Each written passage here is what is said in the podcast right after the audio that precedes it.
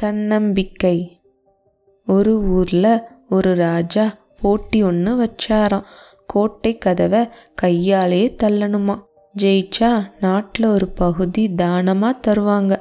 அதே சமயம் தோத்துட்டா ரெண்டு கையை வெட்டிடுவாங்க மக்கள் எல்லோரும் யோசிச்சு பயந்து போய் யாரும் போட்டியில் கலந்துக்கல. ஒருத்தர் மட்டும் தைரியமாக போட்டியில் கலந்துக்க வந்தாங்களாம். ஊரில் எல்லாரும் தம்பி நீ தோத்துட்டா ரெண்டு கையும் வெட்டிடுவாங்கன்னு பயமுறுத்துனாங்க.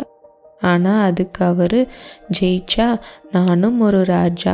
தோத்துட்டா கை தானே போகும். உயிர் இல்லையேன்னு சொல்லிட்டு கதவை தள்ளினாரு. என்ன அதிசயம்? கதவு சட்டுன்னு திறந்துருச்சு. ஏன்னா கோட்டை கதவுக்கு தாழ்பால் போடவே இல்லை. தன்னம்பிக்கையால் அவரும் ராஜா ஆயிட்டாரு. இப்படித்தான் பல பேர் இருக்காங்க. தோத்து போயிடுவோமோ?